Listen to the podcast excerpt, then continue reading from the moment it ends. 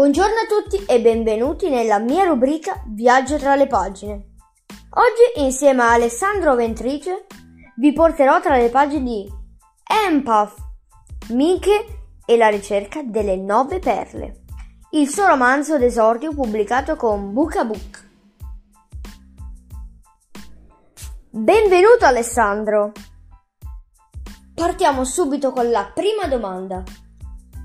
Empath, Miche e la ricerca delle nove perle è il tuo primo romanzo. Com'è nata l'idea di Empath? E perché hai scelto di scrivere un fantasy? Grazie, grazie per l'invito e sono molto contento di essere qui a presentare Empath, eh, il mio libro. E mm, come è nato la storia? Allora, è nata prima una versione quando ero un po' più giovane, nei miei vent'anni, e ero sul treno quando tornavo da un provino a Milano e mi è arrivata questa idea di, di scrivere una storia fantasy, anche perché il genere fantasy è sempre stato un po' il mio genere preferito e allora non trovo molte cose che forse mi prendessero, non ne ero a conoscenza, quindi ho deciso di intrattenermi scrivendo una prima versione del libro. Eh, una volta scritto ho provato a mandarla un po' in giro, ma ness- non ho avuto nessuna reazione e poi è diventato uno di quei eh, romanzi chiusi nel cassetto, quindi ho deciso un po' di rinunciare. Ho fatto altre cose nella vita, quindi mi sono laureato, ho fatto il percorso anche di ehm, formazione come performer di musical e poi mentre ero a Londra, mentre vivevo su a Londra, e durante l'estate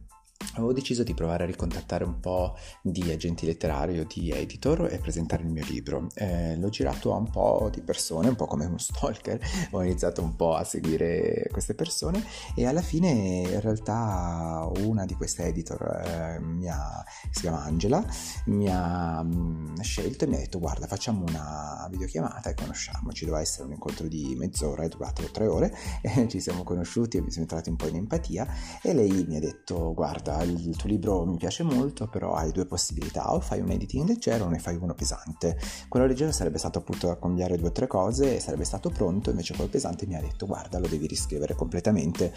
perché tu sei diverso, sei più grande, sono passati dieci anni e anche la storia è diversa, quindi usa quel libro un po' come se fosse una ricerca che hai fatto per scrivere la tua storia. Io sono andato, sono entrato in un, due settimane di lutto perché avevo questo libro e pensavo appunto che non sarei mai riuscito a riscriverlo, a rifarne una nuova storia e poi invece ho accettato la sfida, mi sono messo lì e ho cominciato a rivedere un po' come scrivere, quale tecnica utilizzare, abbiamo utilizzato il viaggio dell'eroe, dell'eroe quindi abbiamo fatto un po' di, di tappe, eh, che sono le 12 tappe, e abbiamo fatto un po' di lavoro su ognuna di esse. E devo dire che mi si è aperto un mondo e poi durante il lockdown, quando avevo molto tempo perché ritornato in Italia, ritornato nella mia città Torino, ehm, mi sono messo lì ho detto sono di nuovo senza lavoro perché lavoro nel teatro ed era tutto fermo. Al posto di eh, vederla in modo negativo cerchiamo di sfruttare questo momento in modo positivo e dedichiamoci alla scrittura. Quindi mi sono messo lì davanti al pc e, e tutte quelle idee che avevo tutto il lavoro fatto di ricerca eh, tutte le linee narrative si sono un po' eh, riunite e mi hanno permesso di scrivere. Mi sono messo a scrivere veramente tutti i giorni almeno 8-10 ore al giorno e in due mesi la, la storia era, era era pronta, quindi è arrivata. E perché un fantasy, appunto perché i fantasy mi piacciono tantissimo, mi piace la possibilità di creare dei mondi eh, diversi e devo dire che mi intrattiene prima di tutto me perché mi piace appunto viaggiare con la fantasia e vedere dove va il potenziale della creatività. Poi mi piace tantissimo uh, la magia, i poteri e l'utilizzo di questi poteri, soprattutto in un mondo che è un mondo reale, quindi un mondo um, come il mio, quello del libro di Urban Fantasy, quindi molto verosimile, vicino al nostro. E um, Empath perché? Perché in realtà penso penso che l'empatia sia uno dei poteri eh, più, più, importanti e quello che mi piaceva perché racchiudeva anche gli altri poteri, ma anche perché a volte in questo mondo essere empatici sembra quasi che sia un momento di... Mm, eh, che sia un, una debolezza, no? quindi riuscire a capire gli altri, mettersi in ascolto attivo con gli altri, entrare in sintonia con le emozioni che provano gli altri, sia quasi un mettersi in gioco e fare uno step indietro, no? quindi un passo indietro per dare la possibilità degli altri di esprimere, di, di, di farci conoscere come stanno e quindi eh, mettere da parte i nostri bisogni per riuscire a far sì che le altre persone stiano bene, questo sia eh, molte volte una debolezza. Invece io trovo che l'empatia sia invece una ricchezza, una grande potenza e che se noi riuscissimo veramente a entrare in empatia con gli altri e sviluppassimo questa competenza, il mondo sarebbe veramente un mondo migliore. E, ma non è solo retorica, ma proprio perché ci permetterebbe veramente di capire che anche le altre persone hanno magari gli stessi nostri bisogni, le nostre stesse fatiche, le nostre stesse difficoltà, debolezze e tutti insieme eh, potremmo veramente eh, lavorare eh, per un mondo migliore e andare tutti nella stessa direzione. Per questo che ho deciso che il mio protagonista eh, doveva essere un empatico, quindi qualcuno che potesse eh, entrare in gioco e entrare in contatto con le emozioni degli altri e anche con le proprie. E, mh, mm, l'ispirazione mm, di un fantasy e non so da dove arriva in realtà, a me è arrivata e per molte volte eh, è forse stata legata anche a, ai sogni perché parte della storia di, di, di Mike è arrivata nei miei sogni e poi ho deciso appunto di appuntarla e portarla giù sulla carta e quindi poi renderla vera, quindi quasi come se io anche fossi stato in empatia nei confronti della storia, mi fossi messo in ascolto di questa storia e mettendomi a servizio l'ho scritta, quindi un po' ci ho lavorato, un po' mi sono fatto ispirare e un po' avevo una struttura ma in realtà il grosso è arrivato veramente sotto forma di ispirazione e di ascolto sì, un altro motivo per cui ho deciso anche di scrivere un fantasy, devo dire che io sin da piccolo ho iniziato a seguire serie tv eh, quando erano ancora trasmesse eh, alla televisione una per settimana e quindi attendevi sempre il continuo con ansia senza poter fare il binge watching che ne faccio molto t- adesso in questo momento grazie alle piattaforme di streaming. E, e, da piccolo appunto guardavo con mia mamma serie tv e il, quella che mi ha affascinato di più era Streghe Charmed che è appunto molto bellissima, questi poteri di tre sorelle unite eh, che grazie ai loro poteri, a con- conoscere il loro potenziale, hanno poi salvato, combattevano ogni giorno per salvare il mondo. E da lì in poi la magia mi ha sempre attratto, devo dire, credo anche eh, inconsciamente il fatto di, di, aver vissuto a Torino, che è una città magica per eccellenza, abbia influenzato un po' la mia sensibilità al riguardo. E poi, come dicevo prima, scrivere e leggere fantasy ti permette veramente di viaggiare con la fantasia liberamente, senza, senza avere dei, dei freni, no? E, però devo dire sì, uh, tutto l'immaginario pop del, del, fantasy un po' ha avuto effetto su di me, tant'è che ancora adesso, eh, alla veneranda età di 37 anni, eh, cerco di guardare tutte le, le, serie tv fantasy che, che ci sono eh, perché proprio mi, mi piacciono. Mike, il protagonista, è un ragazzo magico, metà strega e metà umano ma è anche empatico e un po' insicuro. Come nasce il suo personaggio? Allora sì, se dovessi definire Mika lo definirei sicuramente dal lato empatico e dall'altro lato insicuro. Eh, mi piaceva questa idea eh, del, eh, della fragilità, del passare anche che sì, uno può avere dei superpoteri ma non essere eh, per forza infallibile o subito sicuro di sé. Eh, la sicurezza anche personale si acquisisce col tempo, facendo errori, eh, provando, sbagliando e anche mettendosi in gioco, conoscendo altre persone persone, apprendendo dagli altri, quindi è comunque un percorso che ci, ci, ci impiega un po' e un po' è anche quello che ho fatto io, cioè nel senso io ero una, comunque un adolescente molto sicuro, devo dire, eh, molto simpatico, con grandi gruppi di amici, ma in realtà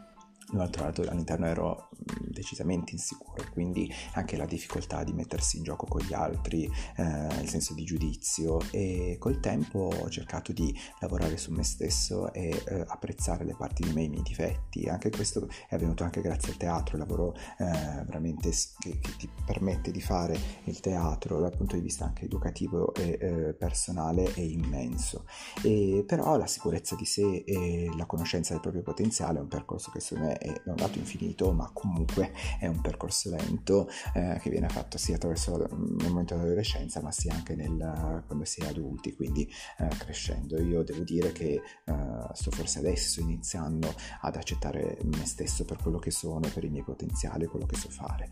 E, ehm,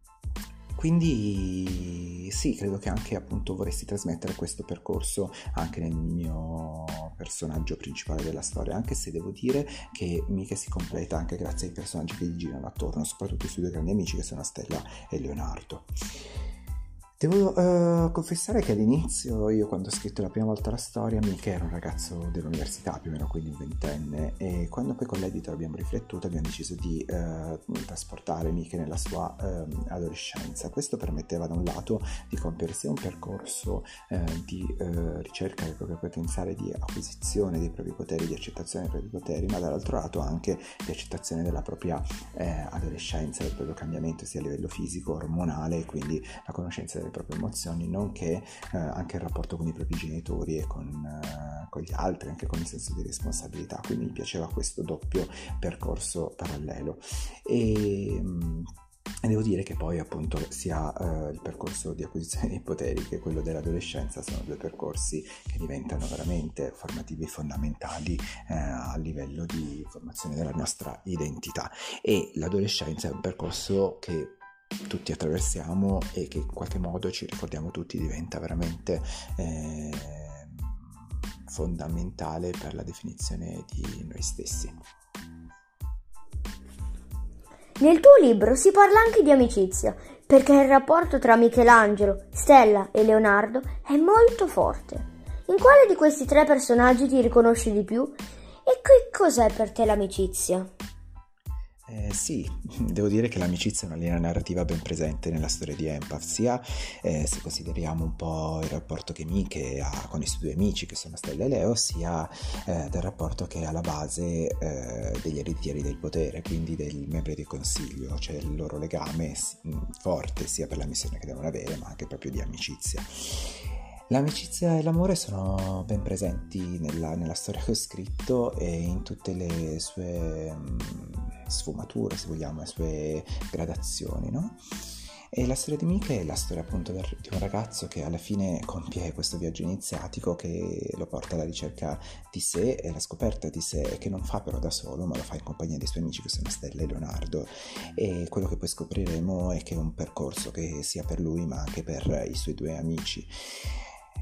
Nel libro c'è sicuramente tantissimo di quello che io penso per l'amicizia, di quanto veramente sia stata importante per me, quasi salvifica no? nei miei momenti importanti della mia vita, no? salienti della mia vita. Eh, l'amicizia è imprescindibile, nel senso è quello che io ho sempre ricercato e ancora adesso ritorno dai miei amici e sento l'appoggio loro, ma sento che sia un percorso eh, di vita che si, si fa assieme, no? dove ci si può supportare, si può andare avanti, eh, avendo fiducia nel rapporto rapporto con gli altri, degli, degli amici. E ehm, io, oddio, non so in quale mi riconosco fra me e Stella e Leonardo. Credo che come autore io abbia messo eh, qualcosa di me in tutti, eh, un po' la, l'insicurezza di Mike o forse i capelli ribelli che sono anche i miei, il rapporto con la mamma, ma anche, devo dire, eh, un po' la, la voglia di eh, sapere e di, di, essere forte di Stella e un po' anche il lato... Um, buono e sincero di, di, Leonardo. Se dovessi proprio dire qualcuno mi piacerebbe essere Stella, perché trovo che sia molto forte e sia um, un po' l'ideale di quello che io vorrei essere.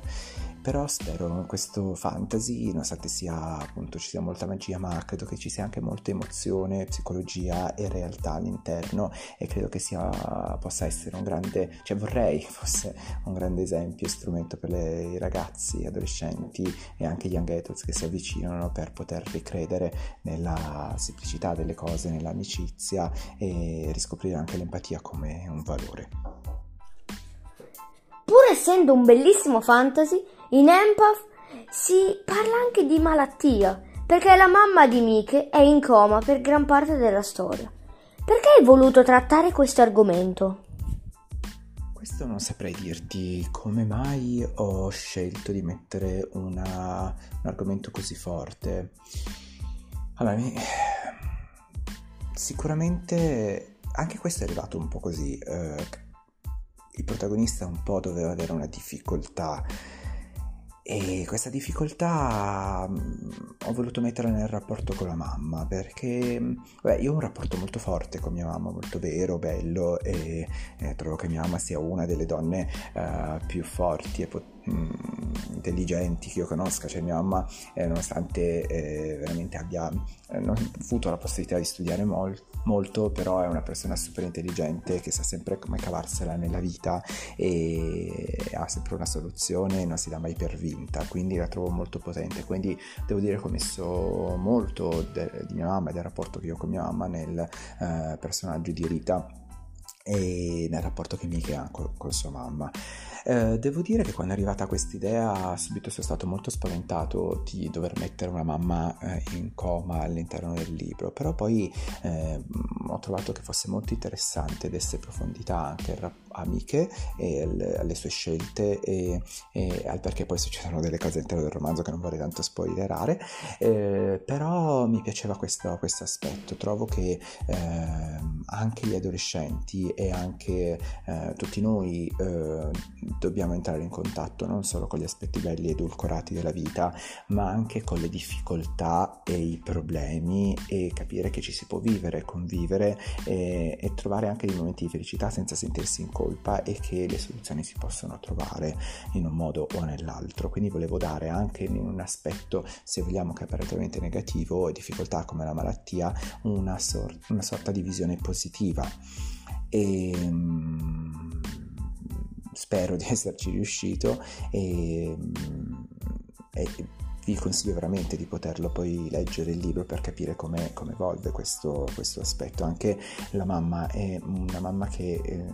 trova eh, delle cioè non è solo la figura genitoriale e dura, ma che met- si mette in gioco anche lei e riesce a capire eh, alcune eh, risvolti delle proprie decisioni che, han- che, effetto hanno avuto sulla vita del proprio figlio e quindi anche lei quasi eh, grazie al percorso che compie il figlio trova anche lei una sorta di viaggio iniziatico verso la scoperta eh, del proprio vero potenziale e del eh, togliere forse quelle maschere e quelle impalcature che i genitori devono avere per essere sempre forti, per poter far sì che figli crescano bene o l'idea che hanno di far crescere i figli in un determinato modo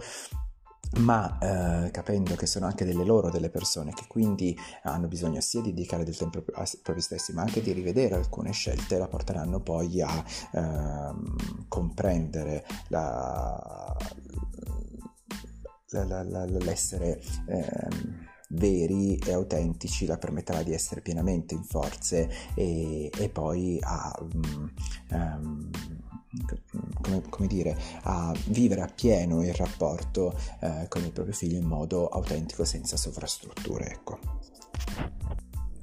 La storia è ambientata a Torino, che è da sempre considerata una città magica. È stato questo il motivo della tua scelta?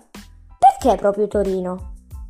Uh, no, la scelta di Torino in realtà prima di tutto è iniziata perché nella prima storia io l'avevo ambientata in una uh, città non definita e l'editore mi aveva detto secondo me è meglio se tu definisci una città eh, con delle caratteristiche vere sia perché aiuta te a entrare in sintonia con la città stessa sia aiuterà te a far entrare i tuoi personaggi in sintonia con la città, ma anche il lettore stesso. Io devo dire che quando ho iniziato a scrivere il libro sono ritornato a Torino da Londra, che è la mia città, cioè io vivo vicino a Torino, ma ho sempre vissuto a Torino eh, fra l'università o comunque uscire con gli amici o, o veramente a 15 km da Torino la mia città che si chiama Pianezza, però mi sono sempre identificato con Torino. Quindi tornando io a casa ho deciso di ambientare la storia eh, a Torino perché mm, era quasi come eh, onorare questo fatto di essere ritornato nella mia città e volevo appunto ehm, raccontare una città che io conosco. Poi sì, il vantaggio di Torino Magica c'è, ma anche lì eh, ho cercato di non entrare nei cliché delle solite storie che si conoscevano, ma di analizzare vari altri aspetti, altri punti della città stessa. E, mm, Ovviamente poi sto sviluppando altri aspetti di Torino, eh, sia dal punto di vista magico, ma anche architettonico, e culturale, artistico e storico. E quindi eh, Torino è una città che offre tantissime possibilità, essendo stata una città reale, con tantissima storia, addirittura del tempo dei Romani, eh, permette veramente di poter eh, raccontare tanto. E quindi mi piaceva ecco, ritornare come sono ritornato io a Luvile e riportarlo anche all'interno del libro. C'è qualche aneddoto, qualche curiosità su Empath che vuoi raccontarci? Allora, non ho proprio veri aneddoti a eh, riguardo, riguardo, al libro. Uno è quello che vi ho detto che c'era una versione prima e poi ho dovuto cambiare, quindi sono dovuto rimanere un po' in lutto. E per riuscire anche a ispirarmi nella ricerca ho passato tantissimo tempo, ad esempio, nei musei di Londra a guardare i quadri, rimanevo giorni, a guard- eh, alcuni giorni andavo lì, rimanevo ore davanti ai quadri eh, a farmi ispirare, quindi annotavo i minimi dettagli. Tant'è che poi ho deciso di eh, usare la creazione di Michelangelo, Michelangelo appunto eh, l'artista riferente riferendomi anche al nome del protagonista e su quello che appunto si dice lui abbia detto ehm, una scelta crea il mondo, no? quindi nella creazione e quindi anche su questo, sulla scelta, la scelta di intraprendere il percorso da parte eh, di Miche nella storia ha creato poi un nuovo mondo, anche il non scegliere l'avrebbe creato, quindi mi, ad esempio una di queste cose mi ha ispirato, potrebbe essere un aneddoto. Un altro aneddoto è che ad esempio il capitolo 3, che prima era il capitolo primo del, del, libro, è frutto del mio sogno. Io ho sognato esattamente tutto quello che c'è scritto nel capitolo, ho fatto altro che trascriverlo e, e questo mi ha legato tantissimo al libro, tant'è come dicevo anche in precedenza, il, i sogni, tutto quello che io sogno potenzialmente cerco di riportarlo nella, nella scrittura. Poi devo dire che ho scritto tantissimo con la musica, ad esempio nelle orecchie, ho scritto, ho messo sulla musica del mare, quindi molti capitoli e molti aspetti vanno eh, legati alla musica del mare, sia eh, ai suoni scusa, del mare, quindi sia con calmo che in tempesta, oppure ai suoni del, dell'acqua in generale, quindi la pioggia. Ehm, scorrere dell'acqua, un fiume, un ruscello e poi anche molte volte con l'atmosfera del bosco, quindi della natura, con i suoni della natura. Questo ha rilassato molto me e ha permesso anche di entrare quasi in uno stato meditativo durante la, la scrittura.